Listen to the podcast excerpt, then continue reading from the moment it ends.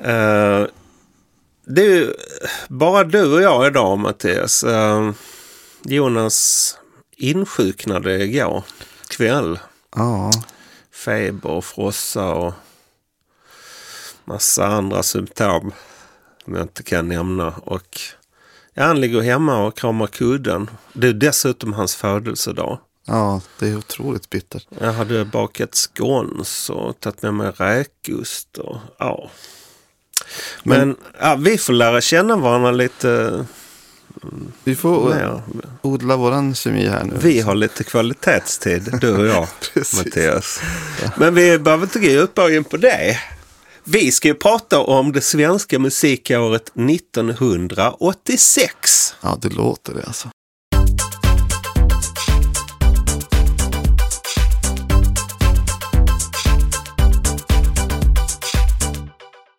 Och vi zoomar ju in på ett år i taget. Vi får syn på saker.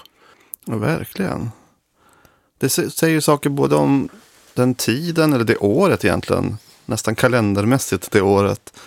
Och sen lite grann har vi också direkt konstaterat att det handlar också om hur vi var de åren. Hur gammal var du 86 förresten? Ja, jag fyllde ju 16 då. Mm, jag var 15. Jag konfirmerades i maj. Fyllde moppe i juni.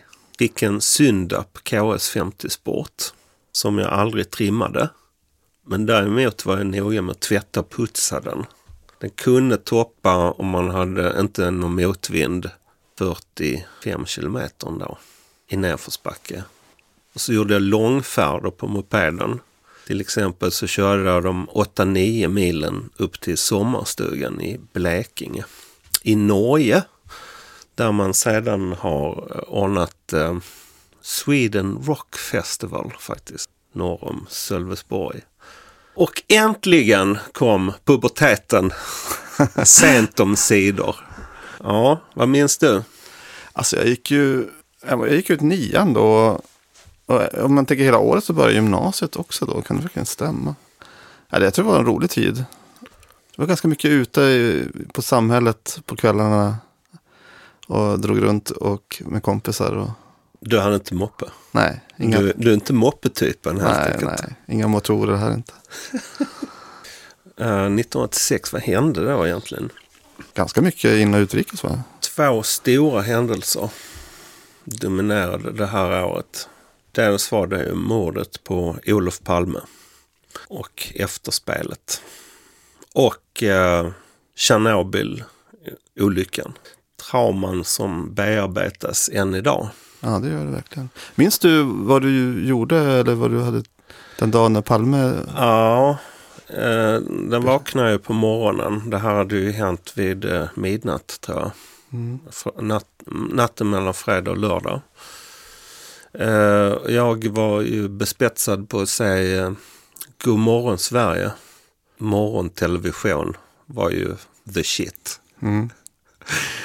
Men då stod det att eh, det var inställt. Det hade utgått på grund av att vår statsminister Olof Palme hade blivit skjuten. Och då trodde jag som väldigt många andra när de nåddes av den här nyheten att det var ett skämt. Ja, Jag skulle se, se på Godmorgon Sverige, sen skulle jag gå till min konfirmationsundervisning. Mhm. Vad gjorde du? Alltså, jag, jag har ju någon snarlik grej. Jag skulle lyssna på ett radioprogram. Jag hade ställt klockan. Jag, jag hoppas att det inte var Godmorgon Sverige för mig också. Men jag tror att det var ett radioprogram. Eh, jag hade ställt klockan på åtta eller till och med nio. Vilket jag tror var ganska tidigt på den tiden.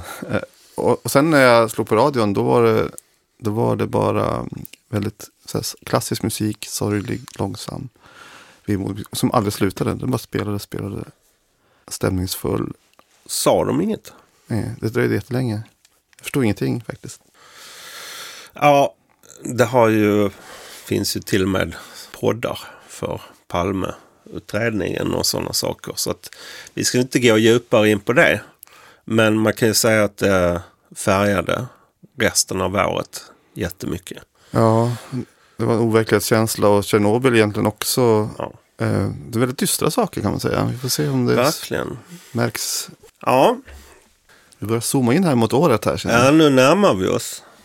Eh, hur såg vår spellista ut i stora drag? Ja, när man tittar igenom artisterna så skulle jag säga att det är ganska stora namn. Alltså nästan mainstream-akter. Jag vet inte om det är någonting som bara blev så. För att jag tror inte att det är våra, rakt av våra favoritgrupper och favoritartister. Nej. Magnus Uggla, Eldkvarn, Anita Fältskog, Style, Carola. Lite rockgrejer också. Björn Skifs. Ja, Roxette. Fredag. Bobby Socks. Härligt. Ja, men lite kult är det också. Men jag skulle säga, alltså när jag, jag har lyssnat på den här ehm, listan och när vi har gått igenom året. Det finns liksom inga trender eller, eller någon sån här genre som är het eller så. Nej, Ja, men det verkar vara mainstream som var det heta. kanske lite utlandslanseringar. Men även lite svenska hits. Som, Mm. Jag vet inte om vi hade kanske inte med alla hits alltid. Utan vi kanske väljer andra låtar. Mm. Vi kör ett embryo till en utlandslansering. Roxette. Ja, Demoversionen av Neverending Love. mycket viktigt.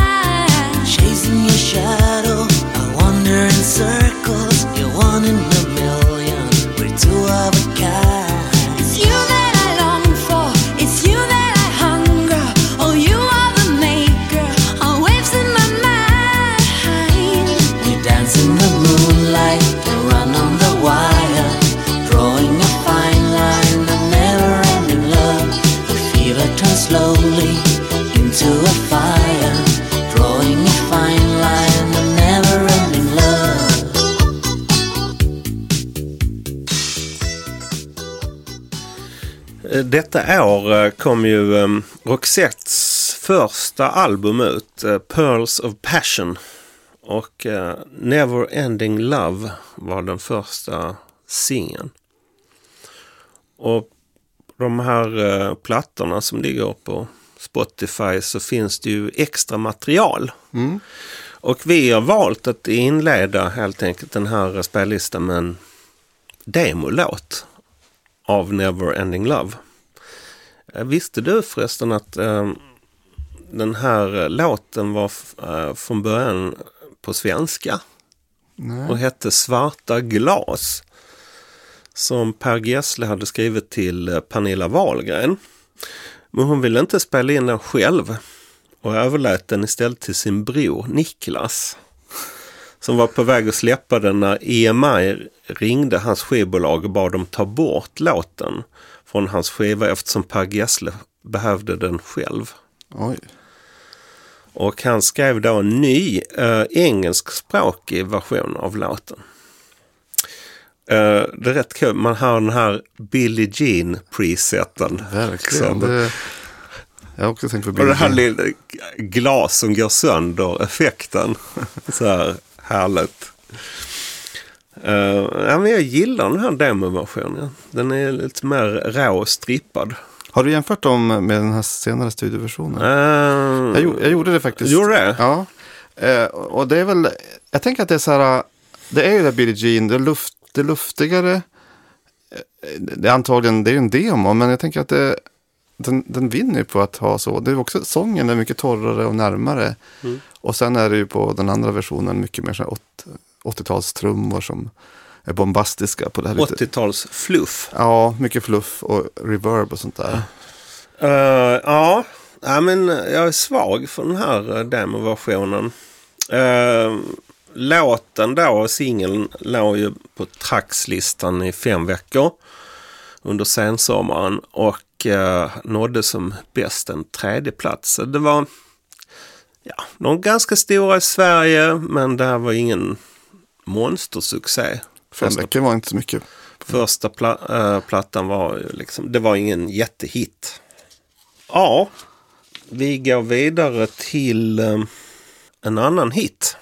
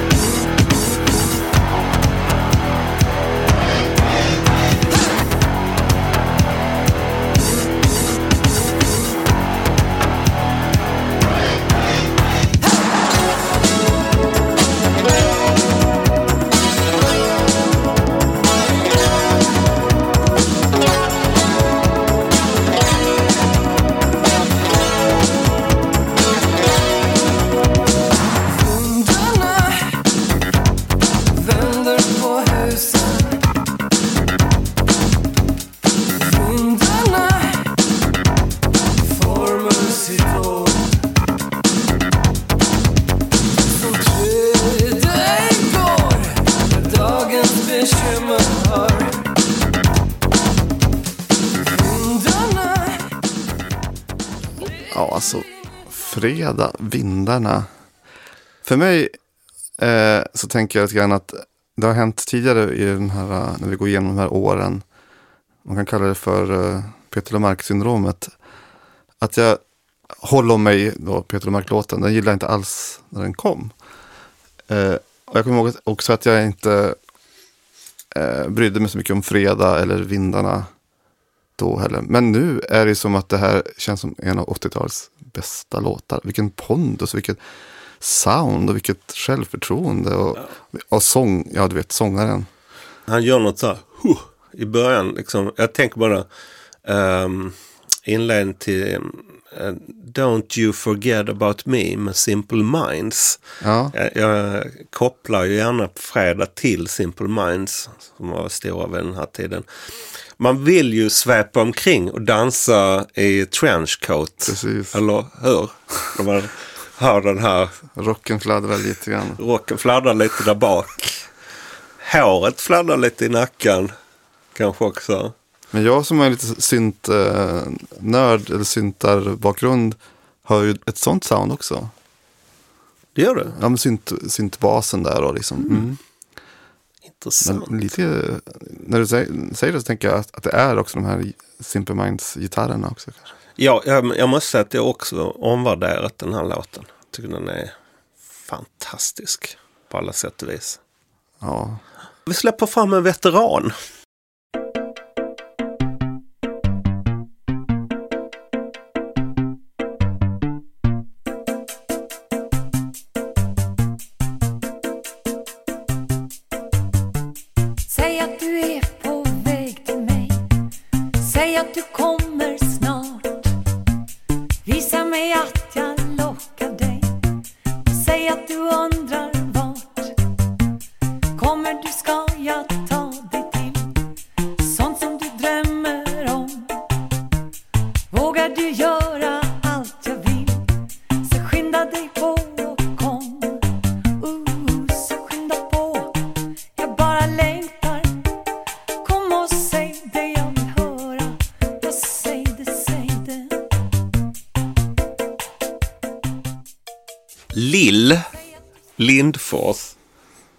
Säg det. ja. Alltså, jag tycker att det här också är ett slags syndrom. Det sätter fingret på någonting som kan hända. Dels tycker jag, alltså återigen så har jag ju den här lut, lutar åt det här synt, syntintresset hela tiden. Här är det liksom Lill Lindfors som gör någon slags minimalsynt-låt. Kanske lite överdrivet, och det är framförallt på verserna som är sådär. Jag, men jag tänker att det låter nästan som, som Yazoo eller Eurythmics vid den här tiden. Och det är ganska oväntat, för man tänker att vissa artister, de höll inte på så, med sånt liksom. Lill Lindfors. Eh, men det gjorde hon. Och det är det som är nästan bland det roligaste när man kan eh, gräva runt bland lite bortglömda album med artister som är stora. och Så bara finns det en, en sån där låt där. Jag har också gjort lite research, för jag tänkte så här, det är ju en försvenskning, eller en, eller en cover av en Al Jarreau-låt som kom ett par år innan. Och hans album lyssnade jag på lite grann och då är den här låten som heter Tell Me tror jag då. den sticker också ut där som lite mer eh, avskalad och sådär stämningsfull. Så jag tycker det är jätteroligt att eh, just att gräva fram ett sånt, en oväntad ljudbild hos en sån artist. Mm. En artist som man klär i en samtida dräkt. Mm. Jag minns henne som att hon kanske var med på Nygammalt eller något sånt där program. Ja, åt innan så eh, var hon ju faktiskt konferencier för den Eurovisionsschlagerfinalen. Ja. Ja, hon har alltid varit eh, relevant.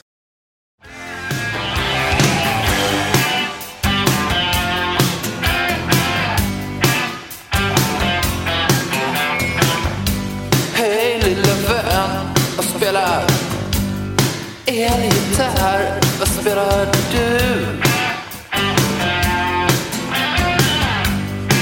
För roll?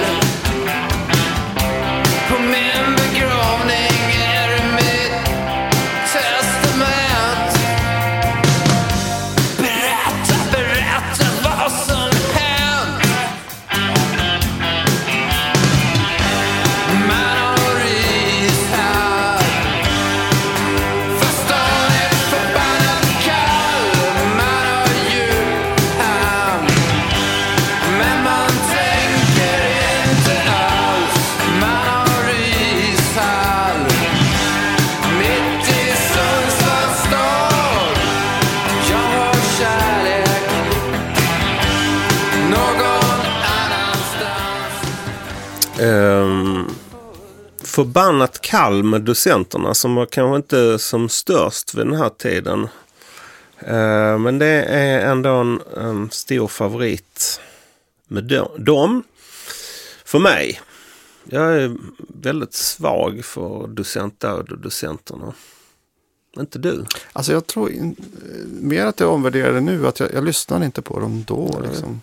Och inte, jag har lite senare på 80-talet lite grann. Men det var inget band som var fastnade hos mig så mycket. Nej. Men det är någonting med texten på den här låten som jag tycker är intressant. Verkligen. Alltså jag tycker den här är så bra. Vi, jag tycker vi passar på ändå och um, intervjua Joppe Pilgren.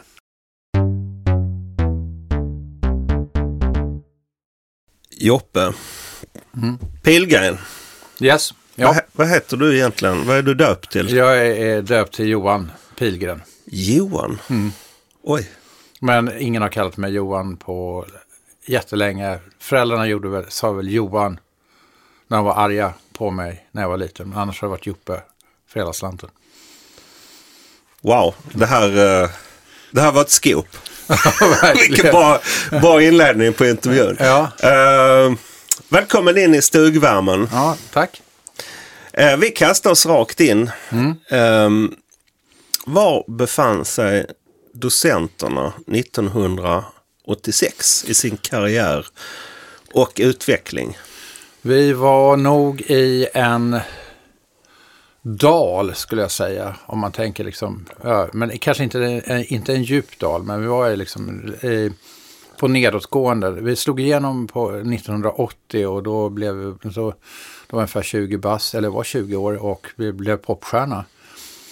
Eh, alltså bensin i blodet, solglasögon, chikichak. Eh, turnerade jättemycket och sen så gick de första två albumen, alltså kanske som kom 80-81, de gick bra. Eh, och sen så kom några album efter det som inte gick lika bra. Men vi, vi, vi var ute och spelade jättemycket, vi var fortfarande populära. Och det gäller väl samma sak 86, att vi var ute och spelade mycket och, och hade en popularitet. Men sen så blev vi väl liksom, vårt nästa stora genombrott kom 89, 89, 92, där vi var ännu större än vad vi var 80, alltså precis när vi började. Vilket liksom, man tänker, nu tittar man tillbaka på den första perioden som att det var, det var då det hände, men egentligen så var det större runt, runt år 90 och någonstans så var vi väl vi och formerade om oss runt 86. Ja, alltså vi kan ju ta och titta på det här eh, albumet. Eh, Docenterna självbetitlat. Mm, mm, Svartvitt. mm, Med en, en logga på. mm. Och vilka bestod docenterna av då? Det har ju eh, varit lite medlemsbyten genom Ja, år. nej men då, då var det väl Larry, Krick och jag. Och det är vi som alltid varit med eh, och är fortfarande med i, bandet. Och så var det en som heter Claes Rosenberg som spelade gitarr då under det. Som hade varit med tidigare, Wilmer X. Ja, precis. I början av Wilmer X. Ja. Hade ett eget mm, Pro- projekt, projekt, ja. C Riders. Ja, jajamän. Ja. Var Mats Möller fortfarande med? Nej, han var inte med. Utan Claes bytte, alltså, eh, han slutade och så kom Claes in istället. Så, så var Claes med under den per- perioden i kanske en två eller tre års period eller vad det nu kan ha varit. Och sen så slutade Claes. Och då fick vi med en, en gitarrist som heter Bie som var med oss jättelänge. Som vi alla känner från ett band som hette... Vad heter de? T-shirts? Nej. Ja, t-shirts hette bandet. Ja. det, det, exakt. Nej, och, och att vi kände honom, det var ju för att vi turnerade och vi delade replokal med t-shirts. Och, och därför så, ja, alltså det var ju så att alla var, alla hängde med i olika gäng och så, och så bara, så man, det var lite så som Claes kom in i bandet också. Möller slutade, Möller var kompis med Wilmer X och vi var kompisar med Wilmer X och Claes hade slutat i, i, i det bandet och då så, så ja, men okej, kan inte du spela gitarr med oss? Så, så, så man bara körde på liksom sådär. Uh, ja, och Det var därför jag och många andra trodde att docenterna var ett skånskt band. Mm. Ja, men det var, det var ju några som trodde det under, under en period där vi hade några, några hits som, som sjöngs av Möller och, på, och som var på skånska. Var det länge sedan du lyssnade på det här albumet? Uh, jag lyssnar ibland tillbaks i tiden och uh, t, alltså på, på gamla låtar och sådär. Men de där lyssnar jag väl inte jättemycket på. Men jag lyssnade på Förbannat kall uh, helt oavsett det här sammanhanget. Därför att jag pratade med en person om hur man bygger texter. och och vi har gjort på samma sätt senare så här. Det har, det har varit ett tufft år för de rika.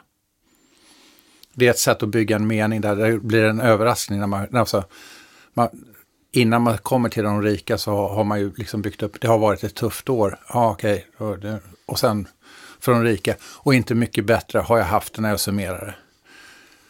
Eh, på Förbannat kall är det, hej lilla vän, jag spelar elgitarr. Så fortsätter meningen. Vad spelar du? Vad spelar du för roll? På min begravning är det mitt testament. Berätta, berätta vad som hänt. Alltså, så, så det är ju liksom ett, ett historieberättande som vi har både i den låten och, och i den andra låten som refererade till. Eh, som, som, är, som vi är väldigt intresserade av, av, av texter och av, av språk. Och, och tänker i sådana banor hela tiden. Så. eh, ja, men hur man jobbar med, med rim. Vi gör jättekonstiga rim. Och de fungerar. Eh, ofta är det så att man tänker att ett rim ska vara rent. Alltså bok och klok eller någonting annat sånt där. men, men vi hittar ju liksom in i rimmen i att de inte rimmar. Men de låter snarlika. Så det är nästan en anglofiering av, alltså vi hittar vokaler eller eh, det kändes som ett sommarregn, men det var gentrifieringen. Rimmar ju inte. Men det funkar. Mm. Och då är det liksom, då är det några vokaler och några bokstäver som, som, som stämmer. Och så, så vi håller på med, med mycket sådana här grejer och har alltid gjort det. En eh, förbannat kall som vi har med på vår spellista då. Ja, ja, Som jag håller som en favoritlåt. ja, Den är, är lite samtidskommenterande. Ja, det får man väl säga. Jag vet inte, kanske inte någon specifik händelse men på det allmänna klimatet. Man har ishall fast stan är förbannat kall. Och man har djuphamn, men man tänker inte alls. Just. Jag har något att säga om det där? Nej, men det var väl så att jag var, jag var väl... Eh, de första åren så försörjde vi oss på heltid med att spela och sen så började jag göra andra saker och då, och då var jag väl uppe i Sundsvall och jobbade med, med ett, något projekt och, Och så satt jag på hotellrummet och gjorde den låten. Eh, och den handlade om Sundsvall. Och det var, det var väl en del i Sundsvall som tog illa vid sig på den tiden också av, av den beskrivningen som blev av Sundsvall. Men det var ju egentligen som du säger, det var liksom en, en beskrivning av samhällsklimatet, att det var liksom rätt, rätt kallt och att eh, ja, hölls väl inte ihop. På ungefär på samma sätt som nu, eller nu kanske det är ännu värre då, men jag vet inte. Jag får ju bilden av att det är liksom eh, det här med ishall och allt det där. Det finns en omsorg men ändå en grejer som saknas om man säger så. I, Ja, det, och det handlar väl också, ja precis, det, och det handlar så här, men vi har allting, vi har, vi har det här och vi har det här och vi har det här. Eh, mm, alltså, ja men, men, men hur mår vi som människor i allt det här? Ja men bra, vi har byggt en ishall åt er och här. Ni kan, ni kan, ni kan göra de här, de här, de här sakerna och, och så, men så vi, på ett sätt man har ett, ett tomt välfärdsbygge kan man säga att eh, man, man kan beskriva det som. Där, där människorna inte riktigt hittar sin, eller kanske får sin plats eller där kanske inte folk ser en eller något sånt där. Det, väl, finns, det finns väl något, sånt- men det kanske också att övertolka en text. Ibland är ju också texter, när man gör texter så är det ju bara så här eh, eh, att det låter bra. Och sen, och, och vi jobbar jättemycket så att, att eh, jag skriver ner texter fortfarande hela tiden. Eh, och eh, jag vet ju inte vad det betyder. Jag bryr mig inte om när jag skriver ner vad det betyder. Utan det här, det här är ord eller sammanhang eller någonting annat som jag tycker är intressanta. Och sen sätter man det i en kontext. Och flera av de låtarna som Larry har skrivit, han är ju jättebra textförfattare. Och, och, och så sjunger jag, de låt, eh, sjunger jag de texterna. Och sen kommer jag på, efter att ha gjort det typ live, dels spelat in det och sen live sjungit det hundra gånger. Och så får det plötsligt en helt annan innebörd. Så att, så, alltså egentligen som bra böcker eller, no, eller ja, bra litteratur eller bra låtar så, så kan man, man kan, man får sina egna bilder till det och man, får också, man hittar också olika betydelser för det. Där en, en filmsekvens eller en, ett kapitel i en bok kan betyda någonting helt annat om du läser om det. Jaha, det handlar ju om det här. Det trodde inte jag. Så här, och det, sånt där tycker jag är, är, är jättespännande att hålla på med från en sak till en annan då. Eh, hur ser du på kollektiv respektive individ i en grupp? Oj, Ni verkade ju i cirka tio år eh, innan ni fick en tydlig frontfigur ja, för gruppen, nämligen dig då. ja. Eh, var, var det ett medvetet beslut? Ja, men det var väl lite så här att... ja, jag, tycker, jag tycker att egentligen Keith Richards har beskrivit det bäst. Att det finns en risk för så här lead singer syndrome. Uh, det vill säga att man tror, om man är, alla tror, och, och så är det nu när jag också sjunger alla låtar. Så jag pratar ju då om, om Larry och han har skrivit jättemycket bra texter. Jag skriver ju också texter. Men, men det är jättelätt att tro att det är liksom sångaren som också gör allting. Och då blir det också rätt, rätt så stor risk för att sångaren tror att den är en individ och inte en del av ett kollektiv. Så det var ett väldigt medvetet val. Då. Så säger jag så här, okej, men nu har vi varit med om det. Alltså Mick Jagger vill ju att eh, Ro- Rolling Stones skulle heta Mick Jagger and the Rolling Stones under en period. Och då kan man säga att då har man ju drabbats av hybris. Och det, det, vi har haft lite sådana tendenser med andra medlemmar. Och då bara säga så här, nej men bra, vi tar tillbaka det här till oss, till oss själva. Så det var, och, då, och då tog jag den rollen som individ, fast som ledare, eller liksom inte ledare, men eh, som en del av ett kollektiv. Och, och för, för att kunna hålla ihop hela bandet så behöver man ju förstå att eh, bara för att jag sjunger låtarna så är det inte samma sak som att jag äger gruppen.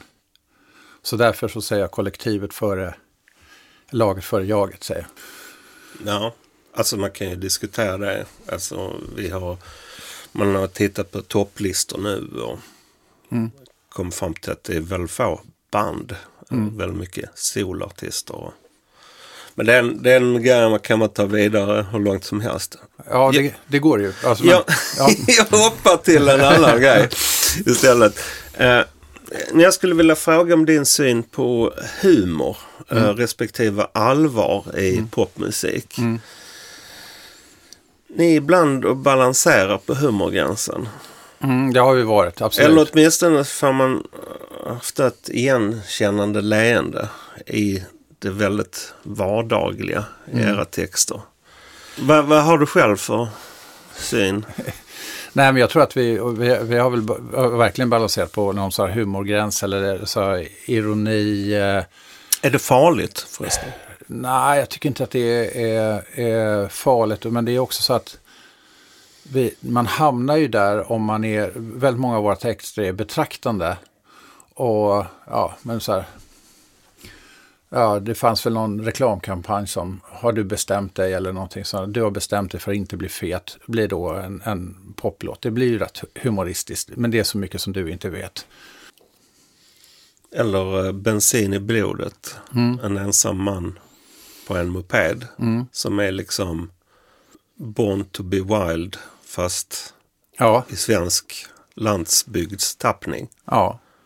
Det är Larry som skrev den och det handlade ju om att han hade en uppgift på universitetet ja, om att skriva någon typ av dikt på i något, något, något, sådana, något av de, de diktformat som finns. Och så blev det bensin i blodet. Och sen så, så, och så blev det en poplåt. Och den, den, håller jag, den, den är en av de första låten vi gjorde. Den håller jag fortfarande som en av de absolut bästa. Eh, den är repetitiv, eh, men den är... Men den ger ju väldigt tydliga bilder. Alltså, bensin i blodet, en ensam man på en moped. Ja, men då får alla en bild i huvudet. Absolut. För övrigt så undrar jag, jag vet inte om ni säger att ni är ett Stockholmsband. Ni är väl från Sollentuna från början? Eller? Men ni är väldigt mycket landsbygd också. Ja, det är vi nog. Men vi Ni har- tar in hela Sverige. Ja, men det tror jag. Alltså, men vi, har, vi, har, vi har väl så här, vi har alltid haft rätt mycket textanalys och, och, varit, alltså, och läst mycket och har väl rätt hög allmänbildningsnivå tror jag. Jag tror att det har, har med, med det att göra. Och sen så tror jag också att vi har varit tvungna, vi kom ju i punken, eh, vi var ju tvungna att eh, formulera oss annorlunda. Eftersom vi kom ju så här från villaförorter. Så, är, så här, vad skulle vi då sjunga om så här? Det står en tjänstebil på varenda jävla garageuppfart där jag bor. Eh, om man är ung och arg. Det, är liksom, det, det, det funkar ju inte så bra. va? så så, så då, då så var vi tvungna att hitta vårt eget språk om, som handlade om, om kanske andra saker än, än att eh, vad, vad mycket av sakerna handlar om då, som handlar, antingen så handlar om kärlek eller att, att, eh, att det är så jävla trist i, i betongen.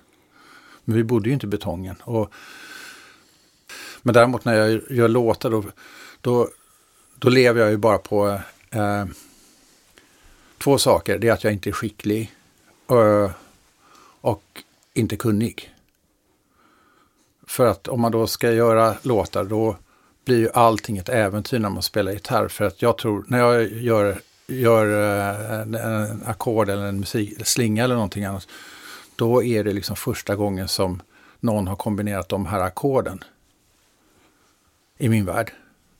Och i den stora världen så är det, eh, har det gjorts fyra miljarder gånger. Men, men då är jag i min egen värld och då kan jag säga så här, men så här kan man, det här är, det här är ju fan genialt.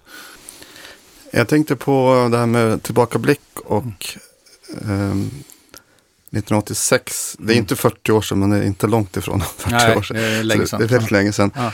Eh, även om vi, vi som var, ja men vi var ju tonåringar och vi Ja. minns mycket ändå från de åren kanske. Eh, men en fråga som har med det året att göra och även, jag vet att det senare, fall på 90-talet så var det ju, alltså jag tänker på Hultsfred och de här, Mm. ja men, får man säga legendariska spelningarna med Mm. gäster och Mm. Magnus Uggla kom upp där och Mm. Sjöng Solglasögon och så. Men var ni, och nu minns jag inte riktigt när Hultsfred startade, men spelade ni möjligtvis 1986? Där? Vad sa du, spelar ni? På Hultsfred 1986? Mm, nej, det gjorde vi inte. Eh, vi gjorde nog vår första spelning där 89 och den blev väldigt hyllad den spelningen. Så, men, men nej, så, eh, så 89 var vår första och sen så gjorde vi ett antal spelningar till där. 92. Ja, Då hade jag gjort en sån här. Docenterna flagga. Ja, sån här svartvit. Ja, ja, en flagga som och viftar med. Ja, ja kul. Nej, men det var, det, var, det var ju fantastiska spelningar och det var ju jätte, jättehäftig tid med Hultsfredsfestivalen för att det var ju, alla var ju där helt enkelt. Alltså b- både hela musikbranschen och, och alla, alla musikälskare och jättetrevlig och go- god stämning och sånt där. Det var ju, det var ju liksom den första stors, stora festivalen i Sverige. Just det, 86 kanske, ja, som sagt jag minns inte riktigt, men det kanske var startgroparna för den festivalen då. Ja, jag tror att den, den startade då faktiskt. Jag såg jag 89 också. Ja, ja. På Hultsfred. Ja, men det var en fantastisk spelning. Ja.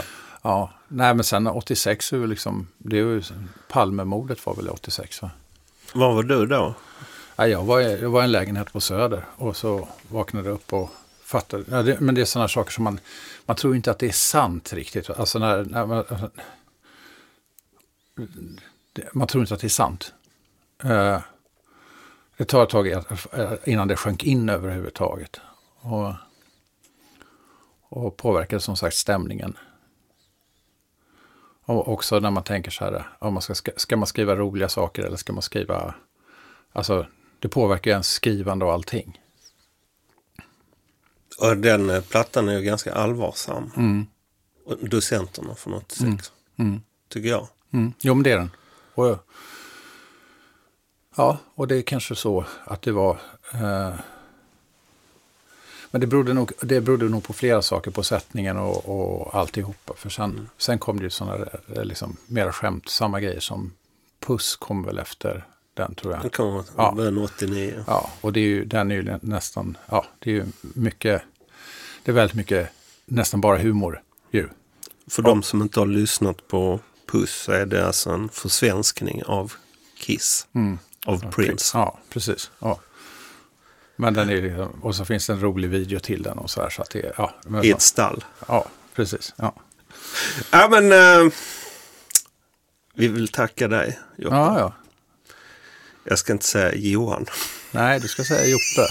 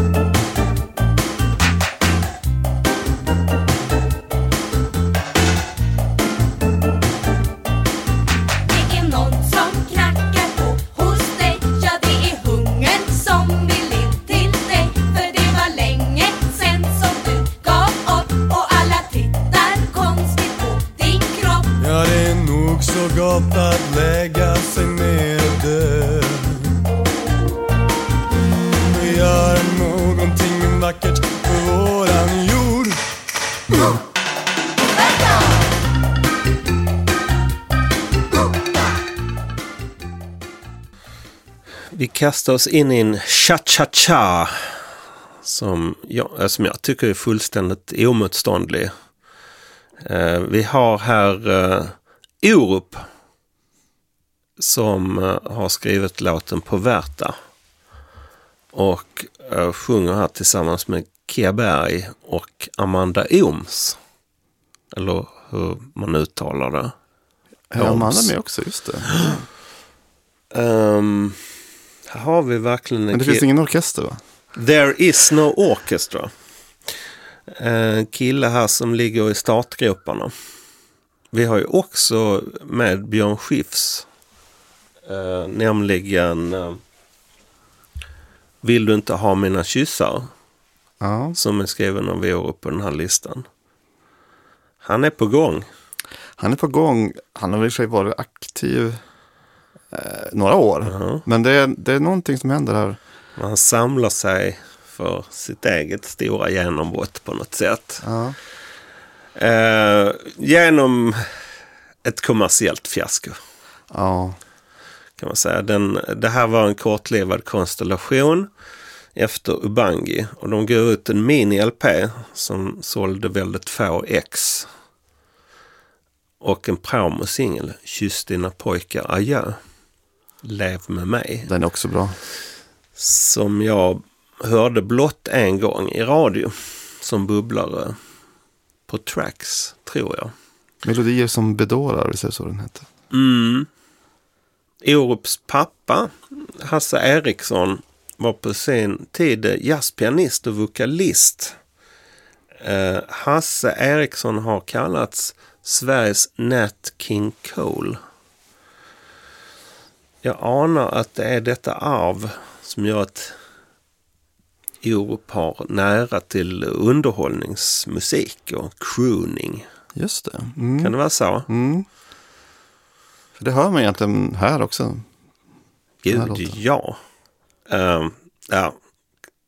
Jag vill återigen ge cred till Orup.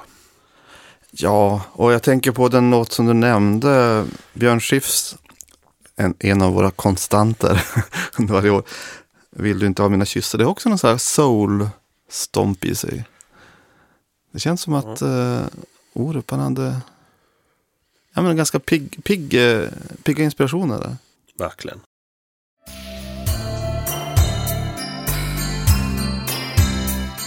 Carola, Brand New Heart.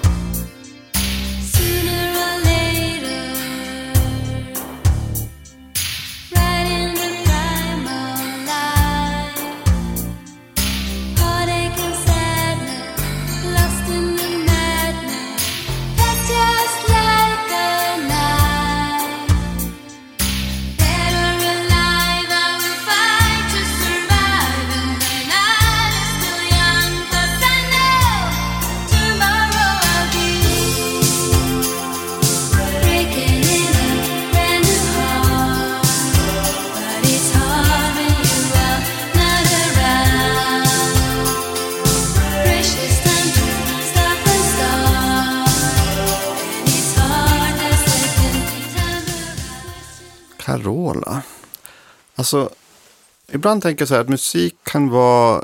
Eh, en låt är bara en låt.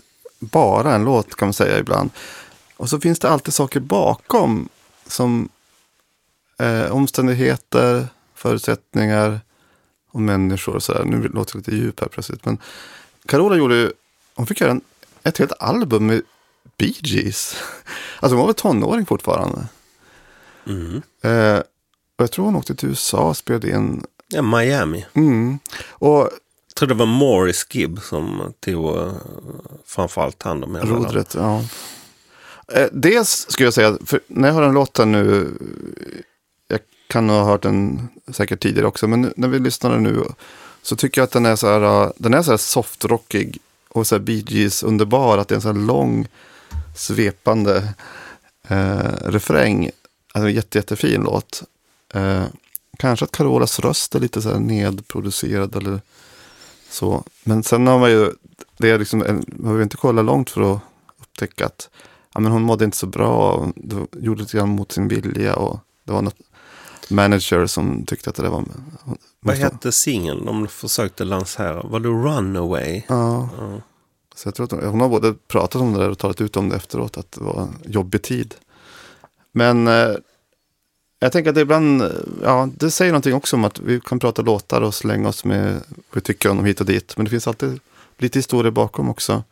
Men framförallt tycker jag att det är en väldigt fin låt. Också kul att vi gräver lite i Carolas eh, produktion här. Mm. Från mainstream till kult. Slå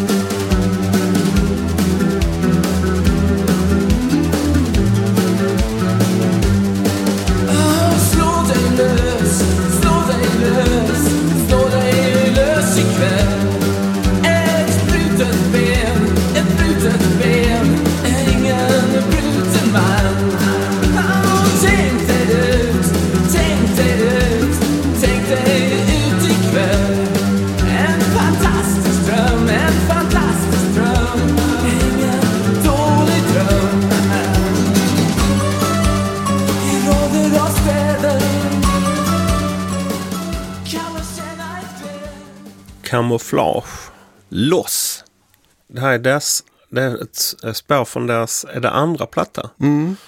Jag tror att eh, det känns, jag skulle säga att det är ett av de, ett av, jag vet inte de bästa banden, men ett av mina favoritband från 80-talet. Jag tror kanske vi har med någon låt från alla deras eh, album. Ja, alltså, vi, de är ju äh, överrepresenterade i det svenska musikåret. Sen går det ju aldrig att nämna Camouflage utan att nämna ett annat band hela tiden. Men, The Cure. ja, precis. men men för, de, de följer deras nästan eh, år för år så följer de Cures utveckling Absolut. soundmässigt. Ehm, de kom väl från, tror jag från början från Vänersborg. Och flyttade till Göteborg. Om jag inte minns fel. Jag vet ganska lite om dem i övrigt. Men väldigt fina låtar. Mm. Fina melodier. Jag försökte tänka att det var så många som gillade Kent ett tag. Så tänkte jag, men eh, har ni hört Camouflage? Men det, det, går inte Ja. alltid, det går inte alltid att göra den. Fast eh, lite varmare. Ja. Lite mjukare. Än Kent. Mm. Lyssna på Camouflage för tusan. Tycker de håller. ja. Och i övrigt, vad hände då? Fermenta-affären rullades upp. Det var då den egyptisk-svenske vdn för, eh, det var ett läkemedelsföretag, eh, Refat El Sayed, som anklagades eh, i början av året, bara en månad efter att han hade blivit utsedd till årets svensk, att ha en falsk doktorstitel. Och företaget anklagades för miljöbrott. Vilket eh, ledde till att eh, Fermenta-aktien som många hade handlat upp störtdök. Företaget hade varit en börskomet och ja, allting gick åt skogen. Det var, var mycket nyhet om det. Eh, Man gjorde världens längsta smörgåsbord i Stockholm. Jämtlands länsstyrelse fridlyser Storsjöodjuret det här året. Sverige utökar lagen om användande av bälte i bil eh, till att omfatta även baksätet. Eh, och eh, samtidigt då så omkommer Metallicas basist Cliff Burton någonstans utanför Ljungby i Småland. Tror jag det var. Dörrarp. När bandets turnébuss kör av vägen. Dramatiskt år. Ja. Vad hände mer? Det, rymdfärjan Challenger. Den exploderade strax efter uppskjutningen. Sju astronauter omkom. Det såg jag på tv också. En omfattande miljöskandal inträffar i Schweiz. Då giftiga ämnen från läkemedelsföretaget, ja vi nämner inte det. Eh, dess lagerlokaler i Basel läcker ut i floden Ren efter en explosion i en kemisk fabrik. Och alla djur och växter i floden ner till Karlsruhe dör. Typ boskap som betar vid stränderna. Var det ingenting som lyckades eller blev bra det här året? Nej, allting... Jo, äh, smörgåsbordet. Ja, just det. det, det var, Det var ju en stor succé. jag tänkte att det kanske var, först jag trodde du skulle säga att det var, eh, var det världens längsta förresten? Ja, världens, Världens längsta smörgåstårta tror jag skulle säga. Men- Nej, smörgåsbord. Det är ju bara i Sverige man håller på med sm- smörgåsbord för övrigt. Det här året var en veritabel tv-fest. Västtyska Das Boot, ubåten, sänds i nyår. Den hade gjorts några år tidigare. Även tyska Heimat såg jag varje avsnitt av och var fascinerad. Eh, premiär för science fiction-serien V. Du minns den? Absolut. Ödlorna. Ja. Ja. Eh, Närmsta-serien med Måns Herngren, Hannes Holm, Ulf Larsson med flera. Den minns jag inte.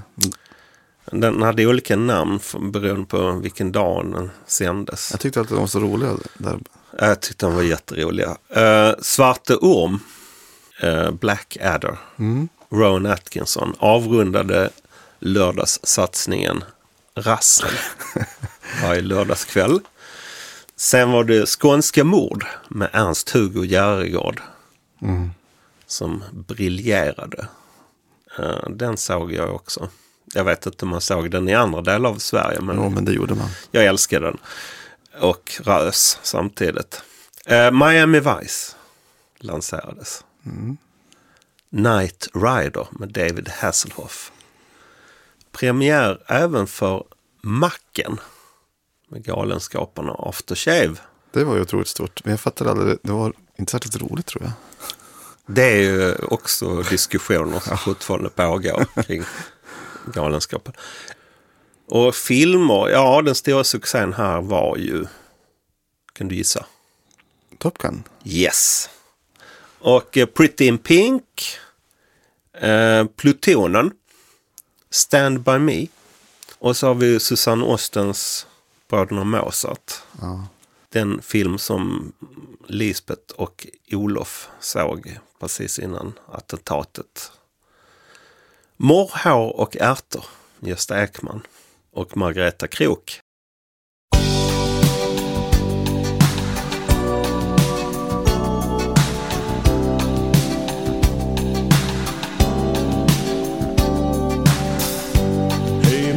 Nikita, känns det kallt? I den lilla värld du har din vrå Och du drog iväg från allt Allt du pekat på kan du ej få Såg din skugga solens dipp. Jag minns de krav du ställde då. Ditt sätt, din blick, så kall som is. Men för dig har mitt hjärta börjat slå. Och Nikita, kommer du ihåg Någonting av allt jag gav?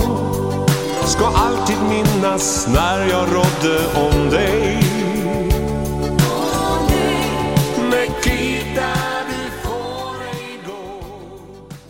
Vikingarnas försvenskning av Elton Johns Nikita. Jag får gåshud känner jag. Jag får vällustrysningar. Eh, De lägger ett, ett så här kraftigt eko på ett uh, trumslag. Eh, och sen så känns det som att det är en wrong speeder. För att uh, Christer kommer in med sin bariton eller basröst sådär. Jag undrar, alltså vikingarna, jag, jag kanske var inne på det tidigare, jag är uppvuxen i ett dansbandshem.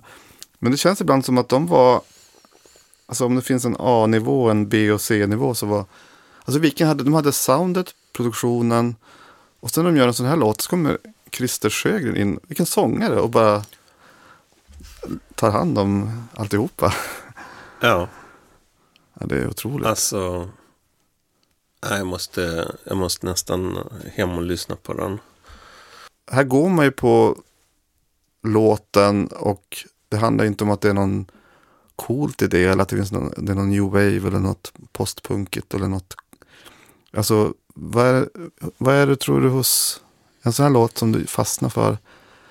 Eller ser du bortanför dina dansbandsfördomar eller Eh, så? nej, jag, eh, för det första så känns det, jag vet, känns inte som dansband överhuvudtaget. Nej. Utan, eh, och det är väl att de tar eh, bara produktionen till sin, till max Mm. på något sätt. Och, eh, ja, man gör det med ett stort allvar också.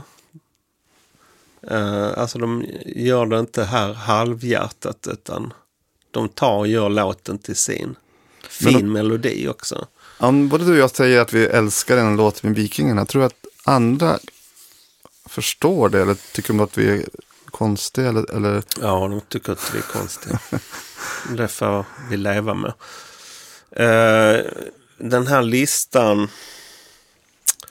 eh, ja, det finns någonting för alla i den. Men frågan är, är det bara vi som orkar lyssna på alltihop? Vi fick ju ingen respons på den här listan. var det så? Ja, Nej. man hade bara helt enkelt, man orkade inte.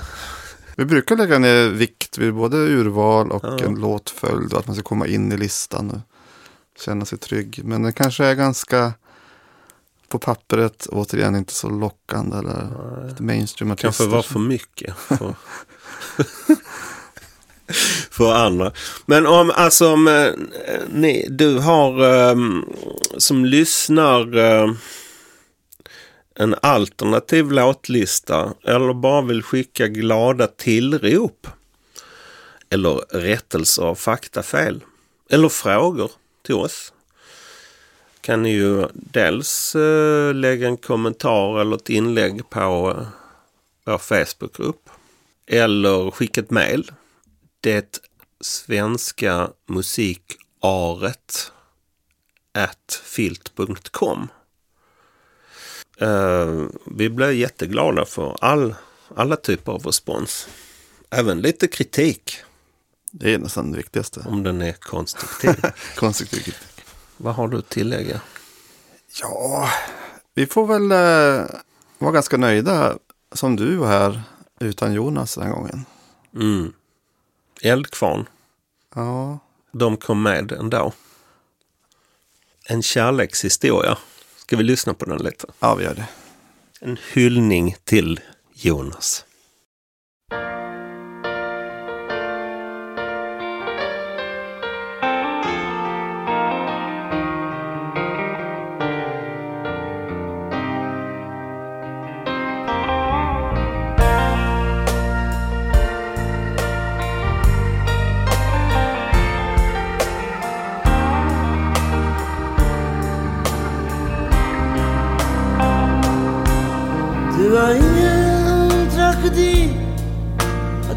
Du vin i soffan. Det finns väl en flaska till i huset får man hoppas. Inte åska och regn som gick genom rummet. Bara vålnaden av de pengar som försvunnit när de bär ut dig från krogen. Tycker du det är lustigt? Käckt checkblock rött av alla blodkärl som brustit. Jag sitter i en båt på öppna havet. Det är lätt att dupera er. Ger svaret. Det är inte hans groggar eller fötter som är för stora. Är bara sviterna efter en kärlekshistoria. Ja, vi avslutar med en tryckare. En kärlekshistoria. Eldkvarn. Det är, det är EMI Eldkvarn här. Det är det mognare Eldkvarn. Nu är de här excesserna lite eh, new wave och funk-experimenten över. Nu går vi in i ett annat visrockande Eldkvarn. Var det inte The Church som gjorde en sån från Arista till EMI också? Jo, det var det kanske. Apropå Jonas. Eh, Nu när jag lyssnar på den så tänkte jag på en sån som eh, till exempel Joel Alme. Låter lite som det här faktiskt. Mm. Konstigt nog. Ja. Det är många sådana här solartister som låter så här idag. Mm. Intressant. Ja, men eh, vi stänger butiken. Ja, vi gör det. Säger ajöken. Vi behöver ditt stöd. Jag skulle säga att vi faktiskt gör ett gräv som ingen annan gör. Och det kanske till och med är värdefullt för den svenska musikhistorien. För en spottstyver kan du få tillgång till intervjuerna med artisterna i sin oklippta helhet och annat extra godis. Gå in på patreon.com och sök upp det svenska musikåret. Do it!